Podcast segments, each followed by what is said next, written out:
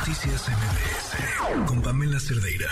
La bronca que, que, que, que, estamos viendo, de la que hemos estado hablando, de la que nos dicen por lo pronto en la Ciudad de México se han estado preparando. ¿Es así o no es así al asunto de la crisis del agua? Le agradezco muchísimo a Raúl Rodríguez, presidente del Consejo Consultivo del Agua. ¿Cómo estás, Raúl? Buenas noches. Hola, Pamela. Qué gusto saludarte a ti y a tu auditorio. Buenas noches.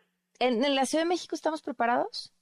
Yo creo que se están tomando acciones. Yo creo, y si me permites, si tú conoces muy bien el tema y siempre nos has invitado a participar en esto, que está, aprendimos la lección, al menos en la la jefatura de gobierno de la Ciudad de México, de lo Okay. que vivió el año pasado Nuevo León. Se están tomando acciones preventivas. Me parece y nos parece el Consejo Ejecutivo del Agua que estamos dentro de una hoja de ruta preparando escenarios difíciles, escenarios que la misma Conagua, Pamela, está adelantando que vamos a tener un año complicado respecto a sequía, sequía prolongada, 25% menos de lluvias en relación al año pasado, que ya es decir mucho. Entonces creemos que se están tomando medidas, creo, me parece, que de manera oportuna para evitar pues lo que podría ser una crisis en el Valle de México, Pamela. Ok, ahora, ¿qué nos viene para los próximos meses y qué viene en el resto del país?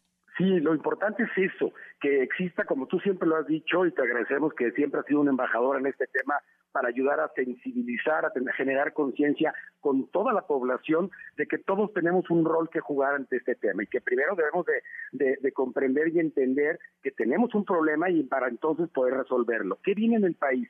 Sin duda vienen tiempos difíciles, ya lo hemos platicado mucho aquí en tu programa, vienen tiempos difíciles ante un cambio climático, ante un calentamiento global, entonces hay que seguir insistiendo en las acciones, hay que seguir hablando de acciones, ya no de diagnósticos, eso ya los conocemos, sino de acciones, de propuestas concretas y qué podemos hacer cada quien, no solamente decir esto le corresponde al gobierno y ese no es nuestro Claro. problema, no, creo que todos, evidentemente el gobierno, industria, medios de comunicación, amas de casa, sociedad civil en general, tenemos que tener conciencia de una cultura del cuidado y un sustentable del agua. de A ver, pues viene de ahí, ¿qué nos más, toca hacer? Pamela.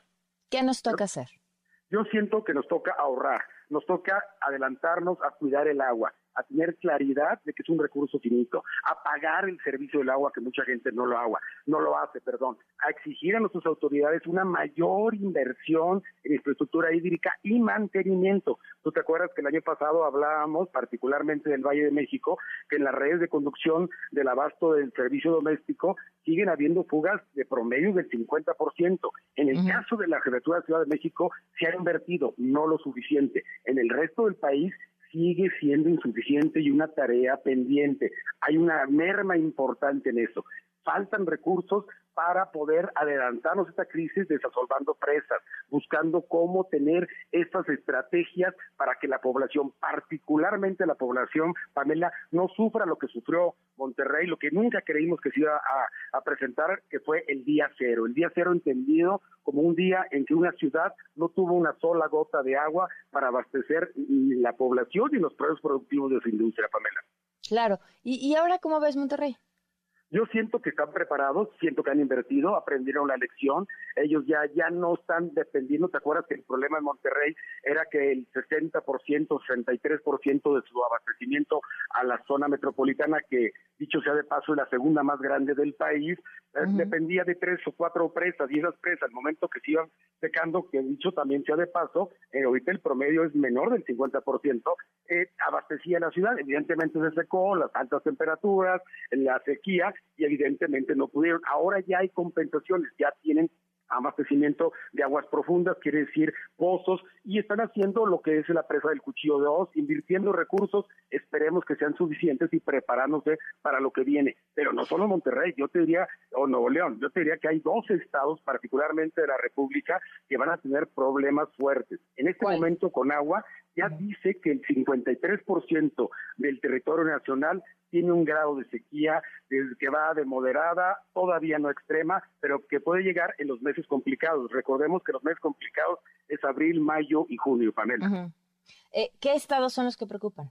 Mira, sin duda Nuevo León, Durango, Coahuila, Chihuahua, Sonora, aparte las dos bajas, la parte de lo que es eh, básicamente Durango, parte de Zacatecas, es lo que tiene un poco más de preocupación en ese sentido por el tipo de, abastecimiento que tiene de agua y lo que es la parte donde no tienen menos disponibilidad de agua. ¿Te acuerdas que platicamos que paradójicamente los estados del norte del país tienen menos disponibilidad de agua, pero son los que más aportan al Producto Interno Bruto en relación a los estados del sur del país, que por su vocación regional no aportan tanto el Producto Nacional, pero tienen más disponibilidad de agua. Entonces, hay que irse preparando, hay que ir planeando las cosas y nosotros hacemos ese llamado, estamos haciendo ahorita, Pamela, déjame compartir contigo, con tu público, unos diálogos por el agua, que son mm.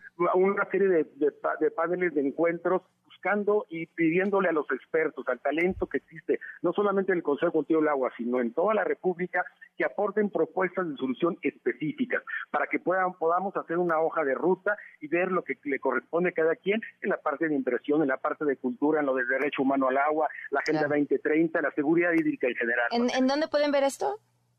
¿Perdón? ¿En dónde pueden ver esto? Lo acabamos de tener ayer, tuvimos de la el primer foro y vamos a seguir, si quieres, a través de las redes sociales del Consejo Cultivo del Agua, vamos a estar informando de estos foros que los vamos a hacer en la República Mexicana para darle un enfoque regional, particularmente en el norte, y buscar esas soluciones concretas de manera regional con los expertos y la propuesta que participe, por supuesto, autoridades federales estatales, la sociedad civil, la industria particularmente, que ha sido muy empática y muy solidaria en estos temas, para juntos lograr resultados, Pamela. Claro. Pues Raúl, te agradezco mucho que nos hayas tomado la llamada. Al contrario, dame 30 segundos para felicitarte, aparte del tema que estamos hablando, por tu excelente campaña de Ya No Más. ¿eh? Felicidades. Ah, muchísimas gracias. una embajadora estupenda para las grandes causas de México. Te felicito. muchísimas gracias. Un abrazo. Fuerte abrazo. Buenas noches. Noticias MBS